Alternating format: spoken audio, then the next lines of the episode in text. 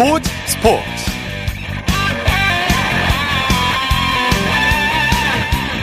여러분 안녕하십니까? 아나운서 이창진입니다. 2022 카타르 월드컵이 어느새 막바지를 향해 가고 있습니다.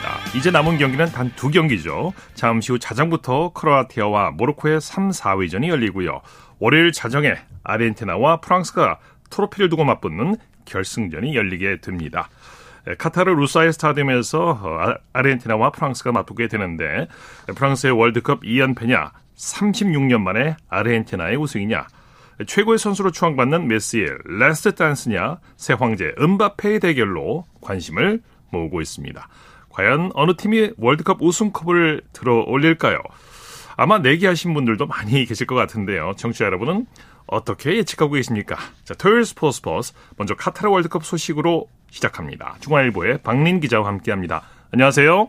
네, 안녕하세요. 자, 월드컵이 이제 종점으로 향하고 있습니다. 딱 두 경기 남았는데 어, 오늘 밤 자정에 3, 4위전이 열리죠?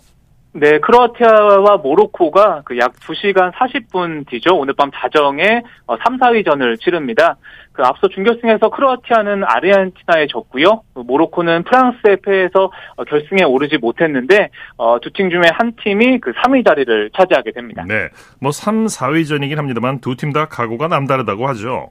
네, 사실 뭐 일부 외신들 같은 경우에는 그 월드컵 3, 4위전은 뭐 기억하는 사람도 거의 없고 어 피파가 돈 때문에 치르는 무의미한 경기다. 또 이렇게 비판하는 사람도 있거든요. 네네. 뭐 그래도 월드컵 3위 상금이 353억 원이고 어 4위 상금이 327억 원이어서 그 26억 원 정도가 어, 차이가 나고요. 네네. 또 승리한 3위에는 메달도 주어집니다. 뭐 그렇기 때문에 크로아티아의 코바치치 같은 경우에는 메달을 갖고 고향에 돌아가겠다. 또 이렇게 각오를 밝혔고요. 네네. 어, 모로코의 그 아부 할랄 선수 같은 경우에는 그 아프리카 최초로 어, 세계 3위에 오를 기회다. 또 이렇게 의지를 드러내고 있습니다. 네. 이 경기는 KBS 1TV 채널 9번에서 잠시 후 11시 15분부터 중계 방송을 할 예정이고요. 에, 크로아티아와 모로코는 조별리그에서 맞대결을 펼쳤던 팀이죠. 네, 정확히 기억하고 계신데요. 두 팀 다 F조에 속했고요. 어, 조별리그 1차전에서 양 팀이 어, 득점 없이 비겼습니다. 어, 당시에는 점유율이 크로아티아가 58대 32로 앞섰고요. 어, 슈팅에서는 모로코가 8대 6으로 좀 더 그 많이 기록을 했는데요. 예. 어, 일단 조별리그에서는 모로코가 1위, 크로아티아가 2위로 16강에 올랐는데 그랬었죠. 25일 만에 또 리턴 매치에서는 그 어떤 팀이 웃을지 결과가 주목이 됩니다. 좀 내용은 재미가 없었어요. 네, 팽팽하긴 했습니다만. 양 팀에서 어떤 선수를 주목해야 될까요? 네, 뭐 말씀하신 대로 조별리그는 사실 좀 재미없는 경기가 됐지만 일단 뭐 3, 4위전 같은 경우에는 뭐 승부를 가려야 되는 경기이기 때문에 양 팀 다 예. 좀 공격적으로 나설 것으로 보이고요. 뭐 주목할 선수는 일단 크로아티아는 37살 미드필더 모드리치 선수입니다. 네. 어, 사실상 마지막 월드컵 경기가 될 수도 있거든요. 네. 그 모드리치의 또 last dance를 또 지켜보기를 또 추천을 드리고요. 네. 어, 사실 모로코는 뭐 4강까지 6경기에서 3실점을 기록한 짠물 수비를 자랑을 했는데 어, 측면 수비수 하키미를 중심으로 그 탄탄한 수비 후에 또 역습을 어, 펼칠 것으로 보이는데요. 또 하키미 선수의 또 발끝을 주목해 볼 필요가 있습니다. 네, KBS 조원희 해설위원이 3, 4위전 관전 포인트를 꼽았다고요. 네, 앞서 말씀해주신 대로 3, 4위전은 일단 오후 11시 45분부터요. KBS 1TV에서 조원이 박찬아 해설위원이 중계를 하고요. 예. 어, 조원희 해설위원 같은 경우에는 그 모로코 주전 센터백 어, 사이스가 부상을 당했지만 어, 여전히 모로코 수비 라인이 견고하다 또 이렇게 전망을 했고요. 네. 어, 반면에 크로아티아가 공격적으로 나설 듯한데 어, 골 결정력 해결이 관건이다 또 이렇게 전망을 했습니다. 네. 어, key player로는 모로코의 하키미와 지에시 그리고 크로아티아는 모드리치와 페르시치를 지목을 했고요. 어, 조 해설위원은 그 set piece에서 승부가 갈릴 수 있다 또 이런 예상도 내놨습니다. 네. 자, 프랑스와 아르헨티나의 결승전 월요일 자정에 열리죠? 네, 양 팀이 한국 시간으로 19일 자정에 그 루사일 스타디움에서 그 우승컵 트로피를 또 두고 맞대결을 펼치고요. 네네. 이 경기는 KBS에서는 구자철 한준희 해설위원과 또 이광용 아나운서가 중계를 맡고요. 네. 내일 밤 10시 50분부터 또 미리 또 이런 예측을 그 포함해서 또 미리 방송될 예정입니다. 네. 아마 이 내기하신 분들 참 많으실 것 같아요. 어떤 팀이 이길지 참 흥미진진한 경기인데. 자, 메시와 음바페 맞대결 정말 이거 볼만해요. 네, 맞습니다. 뭐 우선 메시 선수 같은 경우에는 뭐 축구의 신이라 불리죠. 뭐 지난 10여 년 동안 세계 최고의 최고 그 최고 스타 자리를 또 지켜왔고요. 어, 또 음바페 선수는 차세대 축구 황제라 불리면서 또 메시의 자리를 또 위협하는 신성입니다. 네. 아, 둘다 같은 프로팀 파리 생제르맹에서 뛰고 있거든요. 이번에는 대표팀에서는 어, 적으로 또 맞대결을 펼칩니다. 네 네. 참 그 아이러니컬하게 이렇게 결승전에서 만나게 됐어요. 같은 팀 선수가 말이죠. 메시는 거의 모든 걸 다 이뤘는데 유일하게 없는 게 월드컵 우승 트로피죠. 네, 뭐 정확히 지적을 해주셨는데요. 뭐 메시 선수는 그 한 해 최고 축구 선수에게 주어지는 발롱도르만 7번이나 받았고요. 또 유럽 챔피언스리그만 4차례 또 우승을 이끌었습니다. 어, 유일하게 품지 못한 게 월드컵 우승 트로피거든요. 네. 어, 본인이 이번이 좀 마지막 월드컵이라고 또 공언한 만큼 어, 정말 마지막 무대에서 last dance를 또 노리고, 노리고 있고요. 사실 그 메시 선수가 허벅지 부상이 좀 우려됐었거든요. 예. 어, 그런데 아르헨티나 축구협회가 올린 또 영상을 보면 뭐 드리블 연습도 하는 걸 보니까 결승전 출전은 좀큰 지장은 또 없을 것으로 보입니다. 이거 뭐이 경기는 죽을 힘을 다해서 뛰지 않겠습니까? 메시가 아파도요. 네. 네. 네, 프랑스는 메시를 막을 비책을 준비하고 있겠죠. 네, 우선 뭐 마- 말씀하신 대로 메시 선수가 뭐 조금 몸이 좋지 않더라도 정말 마지막 월드컵이 될 수 있을 만큼 출전 가능성이 굉장히 높고요. 네. 어, 사실 프랑스가 4년 전에 그 러시아 월드컵 당시에 그 메시에게 캉테를 또 man marking 시켜서 4대 3으로 승리한 적이 있습니다. 네. 아, 그래서 현지 언론에서는 그 프랑스 데샹 감독이 이번에는 미드필더 추아메니를 또 메시에게 전담 마크 시킬 것이다. 또 이런 예상이 나오고 있거든요. 네. 이런 전략이 통할지 또 지켜보는 것도 또 관전 포인트가 될 것 같습니다. 네. 메시와 음바페 중 승리하는 팀 선수가 이제 세 개의 트로피를 독식할 가능성이 크죠. 네, 맞습니다. 메시와 음바페가 나란히 다섯 골로 대회 득점 공동 선두를 달리고 있거든요. 예. 어, 우승한 선수에게는 월드컵 우승 트로피, 그리고 득점왕인 골든부트, 여기에 어, 대회 최우수 선수인 골든볼까지 그 3관왕이 또 돌아갈 가능성이 그렇게. 굉장히 높습니다. 예, 그래서 예. 메시와 음바페 둘 다 어, 세 개의 트로피를 위해서 또 양보할 수 없는 또 맞대결을 펼칠 것으로 보입니다. 네. 메시 음바페 대, 에, 대결 못지않게 특급 도우미들의 맞대결도 관심을 끌고 있죠. 네, 우선 아르헨티나의 알바레스 선수가 있거든요. 그 이 선수의 롤모델이 메시 선수인데 또 롤모델 옆에서 뛰면서 네 골이나 터트리면서 또 메시를 어, 돋보이게 하는 선수고요. 네. 어, 프랑스에는 또 그레즈만 선수가 도움을 3개나 올렸거든요. 어, 두 선수 다 결승 무대에서는 뭐 주연 같은 조연 역할을 할 것으로 또 기대를 모으고 있습니다. 네. 자, 그런데 결승전 이틀 전인데 프랑스 대표팀에서 무려 다섯 명이나 감기 증상을 보이고 있다고요. 네, 맞습니다. 프랑스의 수비수 바란을 비롯해서 최소 5명이 고열과 두통을 호소해서 훈련에서 제외가 됐습니다. 예, 예. 어, 외신들은 그 중동 호흡기 증후군 메르스 또는 그 코로나19 감염이 아니냐 또 이런 가능성을 제기를 했거든요. 예. 아직까지는 또 어떤 바이러스인지 확인이 되지는 않았고요. 다만 프랑스의 덴블레 선수가 어, 기자회견에서 어, 우리는 바이러스가 무섭지 않고 그 우파메카노나 라비오는 어, 두통이 있었지만 어, 꿀을 탄 생강차를 먹었더니 호전됐다. 또 이렇게 대수롭지 않다고 또 말을 했습니다. 네. 어, 어쨌든 현지에서는 이그 바이러스가 또 프랑스 대표팀에 어떤 영향을 미칠지도 어, 굉장히 최대 변수로 또 주목을 하고 있습니다. 네. 자, 손흥민 선수가 이제 소속팀 토트넘에 복귀했는데요. 다시 마스크를 쓰고 시즌 재개를 준비하고 있다고 하죠. 네, 토트넘 구단이 소셜 미디어를 통해서 그 손흥민 선수가 어, 검정색 안면 보호 마스크를 쓰고 훈련하는 사진을 올렸고요. 또 그 옆에 슈퍼손이라는 또 글도 적었습니다. 뭐 손흥민 선수는 또 지난달 2일이었죠. 경기 도중에 그 안화 골절상을 당해서 또 수술을 받았지만 어, 또 안면 보호대를 쓰고 월드컵에 출전해서 또 우리나라의 16강행을 이끌었고요. 네. 어, 지난 13일에 또 영국으로 돌아갔습니다. 어, 그 본인이 또 마스크를 쓰고 시즌 재개를 또 준비하고 있고요.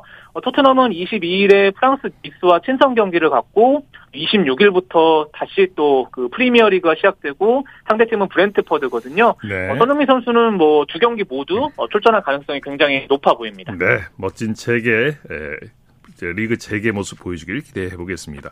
이 결승전에서 조금 전에 말씀드린 대로 프랑스 파리 생제르맹의 동료 메시와 음바페가 맞붙는데 또 손흥민 선수의 토트넘 동료들이 결승에서 맞붙어요.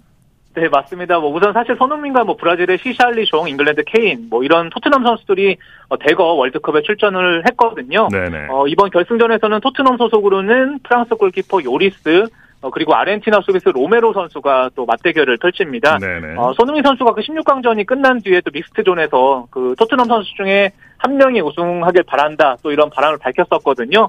어, 누가 그 우승을 하든 또 아르헨티나든 프랑스든 어, 손흥민 선수의 바람은 좀 100% 이뤄질 수 있는 상황입니다. 네. 박민 기자께서는 아르헨티나와 프랑스 어느 팀이 우승할 거로 예상하십니까? 아, 굉장히 어려운 일인데요. 사실 네. 어, BBC의 그, 뭐, 이렇게 굉장히 또 잘 맞추는 서튼이 그, 이번에는 또 프랑스의 3대 1 승리를 또 예측을 했거든요. 굉장히. 잘 맞추는 이런 점쟁이라고 또 불리는 네네네. 또 현재 상황인데요. 어, 다만 앞서 언급 말씀해드린 대로 프랑스에 지금 그 굉장히 감기 환자들 뭐 메르스라든지 네. 그 코로나 의심을 받는 선수들이 대거 빠진 상황입니다. 이 변수 네. 때문에 어 좀 굉장히 좀 프랑스가 쉽지 않은 승부가 될 것 같고요. 뭐 개인적으로는 좀 카타르 현지에서 메시 선수를 보니까 굉장히 또 마지막에 우승으로 또 월드컵 무대를 또 마무리한다면 네. 어뭐 굉장히 좀 멋진 마무리가 되지 않을까 싶은데 또 프랑스 팬들은 또 프랑스의 우승을 또 바라실 것 뭐, 같습니다. 당연하겠죠. 네. 네, 네. 자, 스페인의 부스케스 선수가 대표팀 은퇴를 선언했네요. 네, 맞습니다. 그 부스케치 선수가 소셜미디어를 통해서 대표팀 은퇴를 발표를 했습니다. 어, 2010년 남아공 월드컵 우승 멤버이자 유로 2012 우승 멤버인데요. 어, 올해 34살 나이로 카타르 월드컵에 출전을 했고요. 또, 또 경기장에서 굉장히 뛰는 모습을 봤는데 뭐 지금도 변함없이 활약을 펼쳤지만 아쉽게 16강에서는 모로코의 승부차기 끝에 좀 패했거든요. 네. 어, 본인도 좀 실축을 했는데 이번에 또 15년간의 대표 생활을 또 접기로 하면서 또 후배들에게 또 기회를 또 이- 이어주게 됐습니다. 예. 그 밖에 국내외 축구 소식 전해주시죠. 네, 이탈리아 프로축구 세리에 A에서 활약했던 미하일로비치가 어, 백혈병 투병 끝에 어, 로마에서 또 사망을 했다는 좀 안타까운 소식입니다. 예. 어, 세르비아 출신이고요. 선수 시절에 뭐 라치오 등에서 뛰면서 예. 어, 프리킥으로만 해트트릭을 기록했던 선수고요. 어, 네, 맞습니다. 뭐 프리킥의 달인이라 불리기도 했고요. 네. 또 은퇴 후에는 뭐 피오렌티나 또 AC 밀란 또 볼로냐 감독을 지내면서 또 백혈병 투병, 투병 중에서도 굉장히 투혼을 불살랐는데 아쉽게도 어, 세상을 떠나게 됐고요. 전 세계 축구인과 어, 팬들 모두 또 애도를 표하고 있습니다. 네, 소식 감사합니다. 네, 감사합니다. 축구 소식 중앙일보의 박민 기자와 정리해드렸습니다.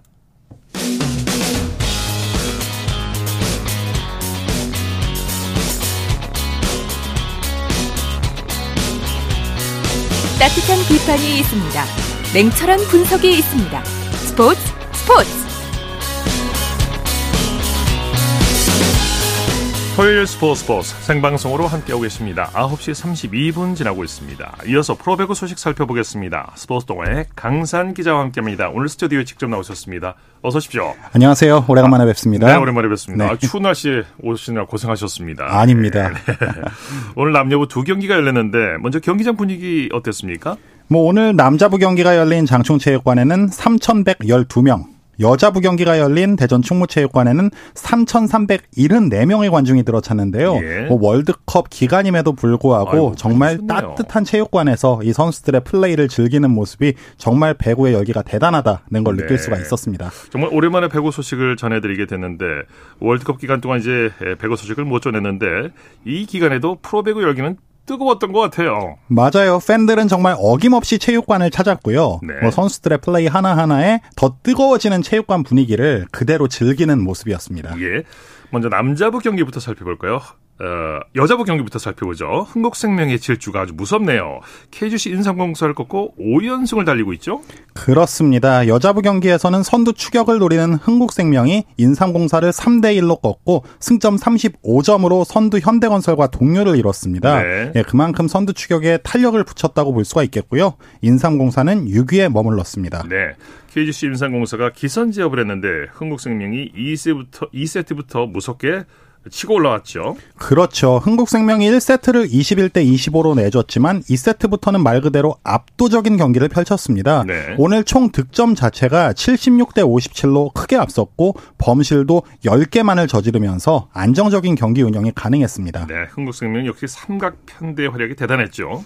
그렇습니다. 외국인 선수 옐레나가 블로킹 2개 포함 21점, 이주아가 20점, 김연경이 서브 2개와 블로킹 3개 포함 19점을 올렸습니다. 네. 뭐 사실 다른 공격수인 김다은도 9점을 보탰는데요. 세터 김다솔 선수가 이렇게 다양한 공격 옵션을 활용할 수 있다면 흥국생명의 경기력에 한층 더 탄력이 붙을 것 같습니다. 예. 흥국생명의 권순찬 감독, 김연경 선수에게 고맙다 얘기했다고 하죠.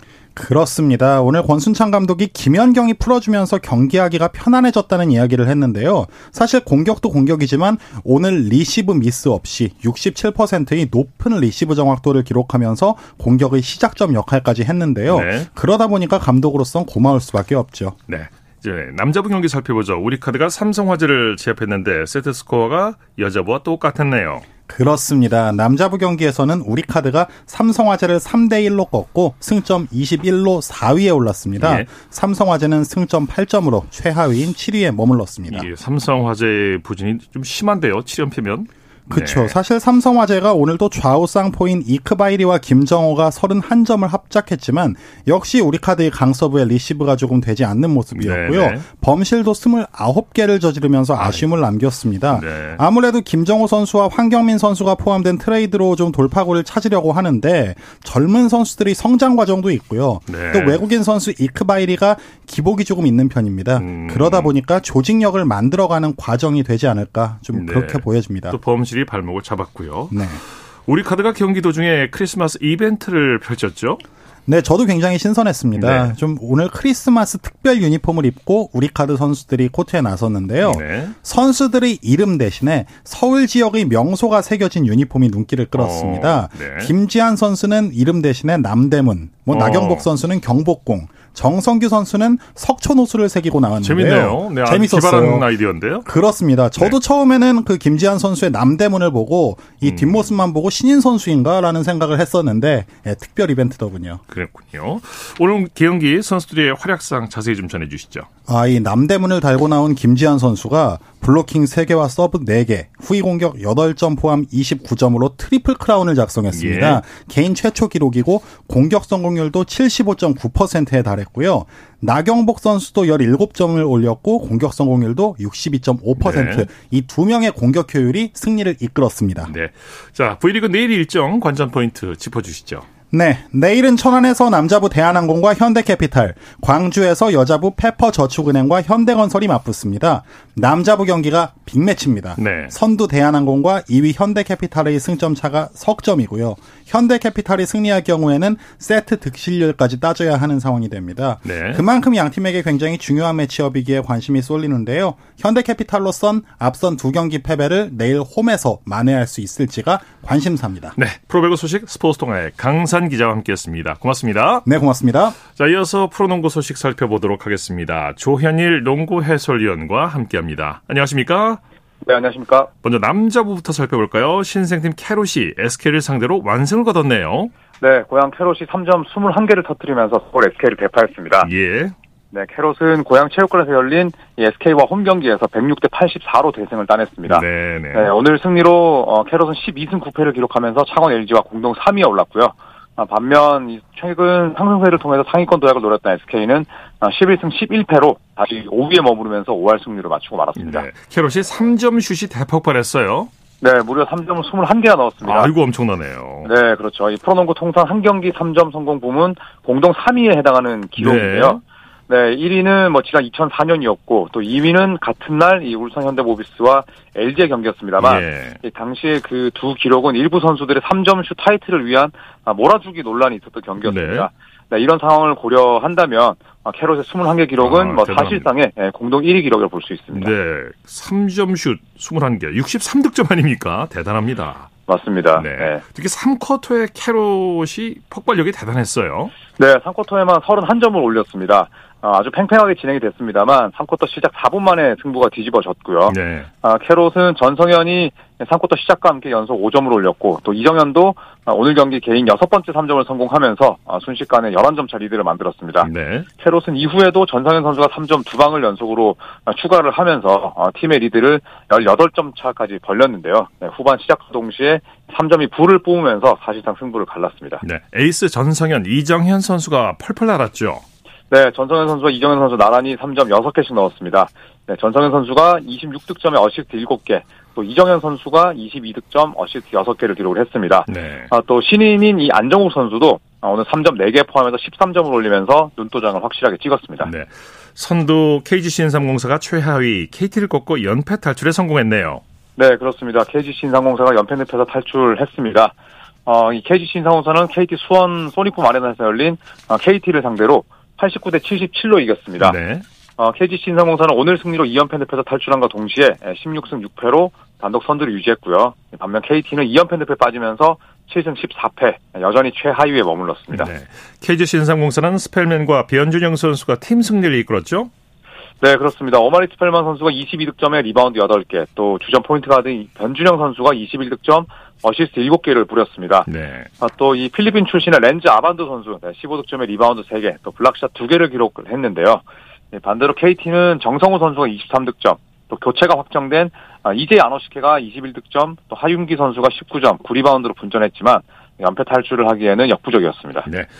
어, 삼성이 KCC를 꺾고 5연패 탈출에 성공했네요. 네, 삼성도 연패 늪에서 탈출했습니다. 어, 전주체육관에서 열린 이 KCC와의 원정 경기에서 어, 베테랑 이정현 선수의 활약을 앞세워서 KCC를 87대 72로 꺾고 어, 5연패 사슬을 끊어냈습니다. 네. 어, 7, 8위 맞대결이었는데요. 자, 오늘 승리로 삼성은 어, KCC와 똑같이 9승 13패로 어, 공동 7위가 됐습니다. 네. 이정현 선수가 4쿼터에 해결사 역할을 해줬어요. 아, 이정현 선수의 오늘 활약이 대단했습니다. 네, 네. 아, 총 30점을 올렸는데요. 네, 4쿼터에만 18점을 기록을 했습니다. 아, 대단합니다. 네, 이 위기의 순간마다 정말 대단한 활약을 펼쳤는데요. 이 허웅 선수로부터 파울을 얻는 뭐 and one 3점 플레이도 만들어냈고 네, 네. 또 3점 차로 앞섰던 경기 종료 4분 47초 전에 이 중거리 점퍼로 리드의 폭을 벌렸습니다. 어, 4쿼터에만 18점 쏟아부으면서 팀을 5연패 수렁에서 구해냈고요. 예. 삼성은 이정현 선수 이외에도 이 조우성 선수가 10득점에 리바운드 10개로 더블 더블을 기록하면서 뒤를 받쳤습니다. 네. KCC는 라건아 선수의 부진이 많이 아쉬웠어요. 네, KCC의 전창진 감독도 이 부분에 대해서 좀 아쉬움을 드러냈습니다.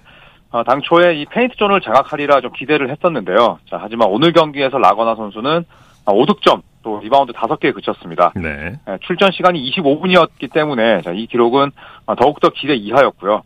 이 반대로 라건아 선수의 매치업 상대였던 이 이마누엘 테리의 활약이 돋보였습니다. 네. 네, 테리는 13개 슛 가운데 8개를 집어넣으면서 16득점에 리바운드 11개, 라건아 선수를 압도했습니다. 네. 여자 농구 살펴보죠. KB스타즈와 하나원큐가 3라운드 맞대결을 펼쳤죠? 그렇습니다. 이 KB스타즈가 부천 하나원큐를 완파하면서 1승을 추가했습니다. 네. 아, 원정 경기였는데요. 이 하나원큐를 77대 60으로 물리쳤습니다. 아, KB스타즈는 오늘 5연패를 끊어내면서 3승 11패로 5위를 유지했고요. 네. 다음에 하나원큐는 5연패 늪에 빠지면서 1승 13패로 최하위인 6위에 머물렀습니다. 예. 이 KB스타즈는 강희슬과 김민정 선수가 제목 이상을 해주면서 신지연과 김혜나 선수가 부상으로 빠진 이 하나원큐를 크게 물리쳤습니다. 네. 박지수 선수가 오랜만에 코트에 복귀했죠? 네, 뭐 너무 반가운 소식이었습니다. 네, 정말 오랜만에 아, 코트를 밟았는데요. 44대 34로 이 KB스타즈가 앞선 채 3쿼터에 돌입을 했는데 어, 이때 이 박지수 선수가 오랜만에 에, 코트를 밟았습니다. 네. 어, 지난 4월 14일 에, 챔피언 결정 3차전 이후에 247일 에, 약 8개월 만에 복귀를 했는데요. 네네. 에, 코트에 투입되자마자 김민정 선수의 레이업 득점으로 이어진 어시스트를 뿌렸고요. 오늘 뭐 2득점에 리바운드 2개 그치긴 했습니다만 아, 오랜만에 박지수 선수가 또 아, 코트의 모습을 드러낸 것만으로도 또 충분히 박수를 받을 만했습니다. 네. 소식 감사합니다. 네, 고맙습니다. 프로농구 소식 조현일 농구 해설위원과 살펴봤습니다. 쳤다 하면 홈런이고 슛 골이고 각본 없는 한편의 드라마. 그것이 바로 그것이 바로 손에 잡힌 우승 트로피. 목에 걸린 그 배달. 너와 내가 하나 되는. 그것이 바로 그것이 바로 그것이 바로 꿈꾸던 스포츠. 꿈꾸던 스포츠. 꿈꾸던 스포츠 토요일 스포츠 스포츠 생방송으로 함께하고 계십니다. 9시 43분 지나고 있습니다. 이어서 스포츠 스타들의, 스타들의 활약상을 살펴보는 스포츠를 빛낸 영웅들 시간입니다. 정수진 리포터와 함께합니다. 어서 오십시오. 네, 안녕하세요. 자, 오늘은 2010 남아공 월드컵 얘기를 해주신다고요? 네, 한국 국가대표팀 월드컵은 끝났지만 2022 카타르 월드컵은 현재 진행형인데요. 이 분위기 그대로 이 한국의 월드컵 영웅들을 소개해 드리겠습니다. 예. 지난주 2006 독일 월드컵에 이어서 오늘은 2010 남아공 월드컵의 영웅들의 이야기를 함께 해보려고 해요. 네, 한국 이번에 이제 남아공 월드컵 이후 12년 만에 16강에 진출하게 된 거죠. 네, 그렇죠. 어, 2010 남아공 월드컵 때 한국은 나이지리아, 그리스, 또 아르헨티나와 함께 B조에 속했는데요. 먼저 그리스와의 경기에서 전반 7분에 기성용의 프리킥을 이정수가 밀어 넣으면서 선제골을 넣었습니다. 네. 이 골은 골 넣는 수비수의 골로 큰 화제가 됐고 이정수에 대한 관심이 집중됐는데요. 관련 내용 2010년 6월 13일 KBS 9시 뉴스에서 들어보시죠. 전반 7분 이정수의 슈팅이 그리스 골망을 흔드는 순간 승리의 여신은 한국을 향해 미소 지었습니다. 우리나라의 역대 월드컵 최단 시간골. 예선에서 단 한 번의 역전승도 없던 그리스는 이정수에게 허를 찔린 뒤 그대로 무너졌습니다. 고교 시절에는 공격수로 이동국과 함께 세계대회에 나서기도 했던 이정수는 프로에서 수비수로 전향한 뒤 골 넣는 수비수로 이름을 알렸습니다. 독일 월드컵 최종 명단에서 탈락하면서 한때 방황했지만 이번 대회에서 월드컵 통산 23번째 골의 주인공이 되는 기쁨을 맛봤습니다. 굉장히 영광스럽고 앞으로 살아가면서 기억에 꼭 남, 남을 만한 경기가 아니었나. KBS 뉴스 정현숙입니다. 이 골이 네. 참 재밌었어요. 머리, 다리 뭐 같이 쓰면서. 그때 저 다리를 맞고 들어갔는지 머리를 맞고 들어갔는지 좀 헷갈린 경우가 있었어요. 네, 그런 얘기가 많이 있더라고요. 네. 그리고 후반 7분에 박지성이 상대 수비의 공을 가로채서 돌파를 했고 쐐기골을 넣었는데요. 네. 이 골을 넣고 풍차 세리머니를 했던 게 기억이 나고요. 아, 이, 이 골 아주 기가 막혔어요. 네네. 박지성은 이 경기에 Man of the Match로 선정되기도 했습니다. 네. 그렇게 2대 0으로 그리스를 이긴 다음에는 이번 2022 카타르 월드컵 결승 무대에 오른 아르헨티나를 만나게 됩니다. 이 전반 추가 시간에 나온 이청용의 골로 한 골을 만회하긴 했지만 4대 1로 패하고 말았죠. 너무 맥없이 무너졌었죠. 네. 그리고 나서 조별리그 마지막 경기가 나이지리아전이었죠. 네, 이때는 2대 2로 무승부를 기록했는데요. 한국의 두 골은 각각 이정수와 박주영의 발끝에서 나왔습니다. 네. 아, 특히 이정수는 그리스와의 경기에서 중요한 선제 골을 넣었잖아요. 네네네. 그 골과 마찬가지로 이 세트피스 상황에서 기성용의 프리킥을 골대 우측에서 밀어 넣으면서 동점에 성공합니다. 네. 그리고 박주영이 후반 4분에 그림 같은 프리킥으로 역전골을 넣었는데요. 사실 그 전에 아르헨티나전에서 자책골을 넣었었기 때문에 많이 힘들어 했거든요. 예, 예. 그걸 잊게 만드는 멋진 골이었습니다. 2010년 6월 23일 KBS 9시 뉴스 들어보시죠. 자 기성용의 프리킥 올라왔습니다. 슛 골 이정수 만회골 1대1 균형을 맞춥니다. 이정수가 멋지게 마무리 짓습니다. 1대1 동점. 자 박주영 프리킥 슛 골 박주영 2대1 역전골이 터집니다. 아 박주영의 그림 같은 프리킥 골이 터졌습니다. 자 2대2 경기 끝났습니다. 대한민국 드디어 원정 첫 16강 진출에 성공합니다. 1대1로 팽팽하던 후반 4분 박주영이 감아올린 자블라니는 우아한 곡선을 그리더니 골망을 출렁입니다. 아프리카 최고의 골키퍼라는 애니에아마도 손쓸 수 없는 완벽한 골. 아르헨티나전 자책골의 아픔을 한 방에 날려버린 기막힌 속대포였습니다. 박주영의 결정적인 한 방으로 대한민국은 16강의 문을 열어젖혔습니다. 경기 종료 휘슬이 울리자 박주영은 눈시울을 붉히며 동료들에게 고마움을 전했습니다. 뭐 코칭 스태프에서도 뭐 특별히 뭐 자책할 필요 없고 부담 갖지 말라고 많이 얘기를 해주시고 또 또한 선수단에서도 어 제가 마음을 편하게 먹을 수 있도록 많은 얘기들을 또 많이 해주고 박주영의 날카로운 프리킥 실력은 이미 청소년 시절부터 정평이 나 있었습니다. 지난 2005년 세계 청소년 대회 나이지리아전 때도 후반 극적인 동점 프리킥골로 역전승의 발판을 놓았습니다. 프리킥 기회가 오면 냉철한 승부사로 변신해 놀라운 집중력을 발휘하는 박주영. 축구 천재의 화려한 비상은 이제부터가 시작입니다. 더반에서 KBS 뉴스 손기성입니다. 그러고 보니까 이정수 선수가 남아공 월드컵에서 중요한 두 골을 넣었네요. 네, 이정수는 2010 남아공 월드컵 때 한국의 월드컵 역사상 첫 원정 16강 진출에 결정적인 역할을 했는데요.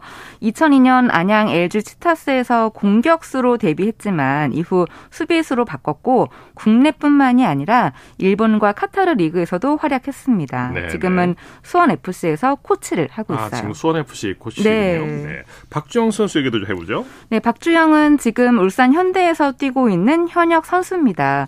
2005 시즌 FC 서울에서 18골을 기록하면서 신인왕을 받았고요.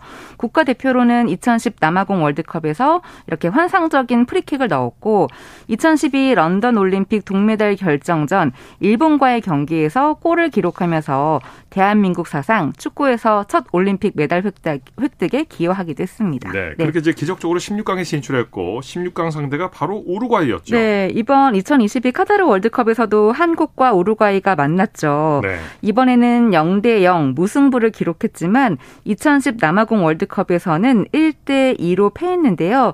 1대 0으로 끌려가던 중 후반 23분에 이청용이 동점골을 넣었던 예. 겁니다. 2010년 6월 27일 KBS 9시 뉴스 들어보시죠. 자 이제 16강전입니다. 대한민국과 우루과이. 자 박주영 좋은 기회 슛! 아 골대 맞고 나옵니다. 박주영 선수 멋진 프리킥 슈팅.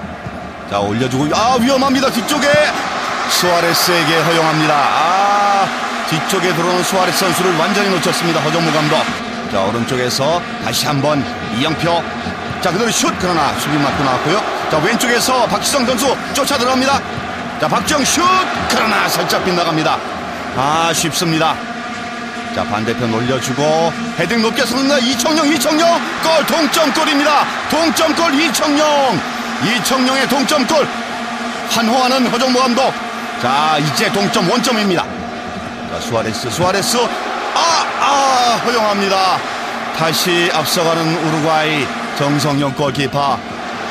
자 비가 내리는 포트 엘리자베스 이영표 그리고 헤딩 슈팅 그러나 막아냅니다. 네. 경기 끝났습니다. 우루과이 수아레스가 두 골을 다 넣으면서 1대 1로 아쉽게 패한 경기였는데 네. 이번 월드컵에서 수아레스는 그때의 수아레스가 아니었죠. 아니었죠. 네. 이때 보니까 기성용이 프리킥을 올렸었는데 우루과이 수비가 제대로 걷어내지 못한 걸 이청용이 달려들어서 헤딩으로 동점골을 기록했습니다. 네. 이 이청용은 2010 남아공 월드컵에서 두 골을 넣으면서 월드컵이 끝나고 나서 뭐 사미 케디라, 메수트 외질, 하비 마르티네스 등의 선수들과 함께 타임스가 선정한 rising star best 음. 11에 선정되기도 했습니다. 네네. 지금은 또 울산 현대 소속으로 올해 그 2022년 K리그 1 MVP 수상자이기도 하죠. 네네. 다음 시간에는 2014 브라질 월드컵 영웅들을 또 소개해 드리겠습니다. 네. 스포츠를 빛낸 영웅들 정수진 리포터와 함께 했습니다. 수고했습니다. 네, 고맙습니다.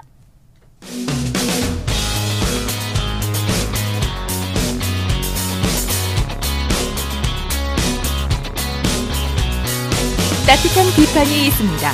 냉철한 분석이 있습니다. 스포츠 스포츠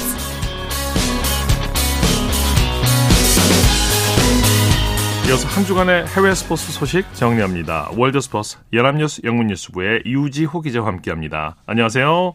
네, 안녕하세요. 우리 남자 프로 테니스에서 팬들이 가장 좋아하는 선수로 라파엘 나달에 선정됐다고요?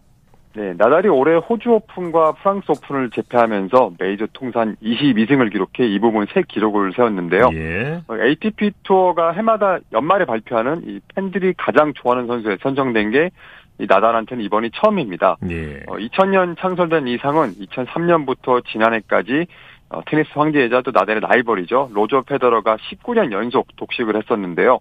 페더러가 올해 은퇴하고 나달이 첫 수상의 영예를 안았습니다. 네네. 나달은 투어를 통해 어, 상을 받게 돼 정말 기쁘다며 팬들의 응원에 감사의 뜻을 표했습니다. 예. 일본 유도 강판 오노 쇼 헤이가 국제 무대에서 은퇴할 가능성이 크다 이런 보도가 나왔네요. 네, 일본 요미우리 신문이 어, 지난 15일 올림픽 73kg, 73kg급 2연패를 달성한 오노가 2024 파리올림픽을 목표로 하지 않고 어, 지도자 연수를 검토 중이라는 보도를 했는데요. 이 신문은 오노가 국내 대회에는 출전할 수 있다고 덧붙였습니다. 네. 어, 오노 하면은 이 국내 팬들 사이에선 제일교포 출신 안창림 선수의 천적으로 유명한데요. 이 안창림 선수가 오노와 2018 자카르타 팔렘방 아시안 게임 결승을 포함해서 총 6번 맞붙었는데 모두 졌습니다. 네. 어, 두 선수 도쿄올림픽에 모두 출전했지만 당시에 맞붙지 않았고요. 당시 안창, 안창민 선수가 동메달을 딴 적이 있는데요. 어, 남자 73kg급은 유대의 꽃으로 불리는데 올림픽 2연패와 또 세계선수권 3번 우승에 빛나는 오노가 떠나면 춘추 전국 시대가 열릴 것으로 보입니다. 예. 북미 아이스하키 리그 스타 알렉스 오베치킨이 역대 세 번째로 800골 고지를 밟았다고요? 네, 워싱턴의 골잡이 오베치킨이 어, 우리 시간 지난 수요일 시카고와 방문 경기에서 해트트릭을 기록하면서 800골을 기록했고요. 네. 또 팀의 7대3 승리도 이끌었습니다. 어, 오베치킨이 꼭 경기 시작 24초 만에 선제골을 넣었고요. 또 8분여 뒤에 추가골까지 넣었고 또 3피리어드 세 번째 피리어드에서 5대2로 만드는 골로 해트트릭을 완성하면서 800골 고지를 점령했습니다. 네. 이 북미 아이스하키 리그 NHL 사상 800골을 돌파한 선수는 오베치킨에 앞서 어, 894골의 주인공 웨인 그레치키 또 801골을 넣었던 골디하우 두 번밖 두 명밖에 없는데요. 2005년 데뷔한 오베치크는 아, 가장 위대한 선수로 평가받는 그레치키의 대기록에 도전하고 있습니다. 네. 토마스 바흐 IOC 위원장이 코로나19에 감염돼서 36년 만에 월드컵 대회를 현장에서 보지 못했다고 하죠. 네, 도, 독일 DPA 통신이 14일 보도한 바에 따르면 어, 바흐 위원장이 최근 코로나19에 걸려서 어, 우리 시간 19일 0시 카타르에서 열리는 월드컵 결승전 관람을 포기했는데요. 네네. 어, 지난달 20일 카타르 월드컵 개막전을 현장에서 지켜본 직후에 또 코로나19에 감염된 것으로 알려졌습니다. 네. 이 바우 위원장이 월드컵 결승전을 현장에서 보지 못하는 게 1986년 이래 처음이라고 하는데요. 네. 어, 원래는 카타르의 결승전을 보려고 가기로 했지만 이 의료진의 휴식 권고로 이를 포기했다고 합니다. 한편 이 대회 결승에서는 프랑스가 아르헨티나를 상대로 대회 2연패에 도전합니다. 네. IOC가 과거 올림픽 시상대에서 인종차별에 항구한 육상 선수에게 내린 징계를 철회했다고요? 네, 1972년 뮌헨 올림픽 시상대에서 미국의 인종차별에 반대의 뜻을 보였던 빈스 매튜스에게 대한 징계가 50년 만에 해제됐다고 AP통신이 지난 화요일 보도했는데요. 예. 어, 미국 올림픽위원회는 매튜스가 앞으로 올림픽 행사에 참가할 수 있게 됐다는 IOC의 서한을 받았다고 밝혔습니다. 이 당시 매튜스는 육상 남자 400m 금메달을 땄는데 어, 시상대에서 미국 국가가 올려 펴질 때 뭐 수염을 어루만지고 팔짱을 끼는 등 경건한 모습과는 거리가 먼 행동을 보였고요. 또 당시에 관용석에서 야유가 나오게 됐는데 어, 이때 미국 출신의 IOC 위원장인 에이버리 브런디치가 매튜스를 올림픽에서 영구 추방한 적이 있습니다. 네. 하지만 이번 결정으로 이제 징계가 해제가 됐고요. 어, 이후 매튜스는 언론 인터뷰에서 어, 미래를 바라보고 나아갈 것이고 과거를 돌아보지 않겠다 이런 말을 하면서 당시 일에는 얽매이지 않는다고 어, 이런 뜻을 밝혔습니다. 네. 소식 감사합니다. 네, 감사합니다. 월드스포츠 연합뉴스 영문뉴스부의 유지호 기자와 함께했습니다. 스포츠 단신 전해드립니다. 신빙속 여제 김민선 선수가 또다시 개인 기록을 갈아치우며 월드컵 여자 500m 4회 연속 우승 행진을 이어갔습니다. 김민선 선수는 오늘 캐나다 캘거리에서 열린 국제 빙상경기연맹 스피드 스케이팅 월드컵 4차 대회 여자 500m Division A에서 36초 96의 기록으로 우승을 차지했습니다. 지난 10일 같은 장소에서 거둔 개인 기록을 뛰어넘으며 무서운 흐름을 이어갔는데요. 김민선 선수는 올 시즌 출전하는 대회마다 금메달을 싹쓸이하고 있습니다. 이달 초에 열린 ISU 4대륙 선수권 대회까지 합하면 ISU 국제대회에서 5회 연속 우승을 차지했습니다. 최예림 선수가 한국 여자 프로골프 투어 2023 두 번째 대회인 PLK 퍼시픽 링크스 코리아 챔피언십 둘째 날 단독 선두에 올랐습니다. 최예림은 베트남 호치민 근교의 트윈 도브스 골프클럽에서 열린 대회 2라운드에서 버디 7개와 보기 2개로 5언더파 67타를 쳤습니다. 스포츠 스포츠 오늘 준비한 소식은 여기까지고요. 내일도 풍성한 스포츠 소식으로 찾아뵙겠습니다. 함께해 주신 여러분 고맙습니다. 지금까지 아나운서 이창진이었습니다. 스포츠 스포츠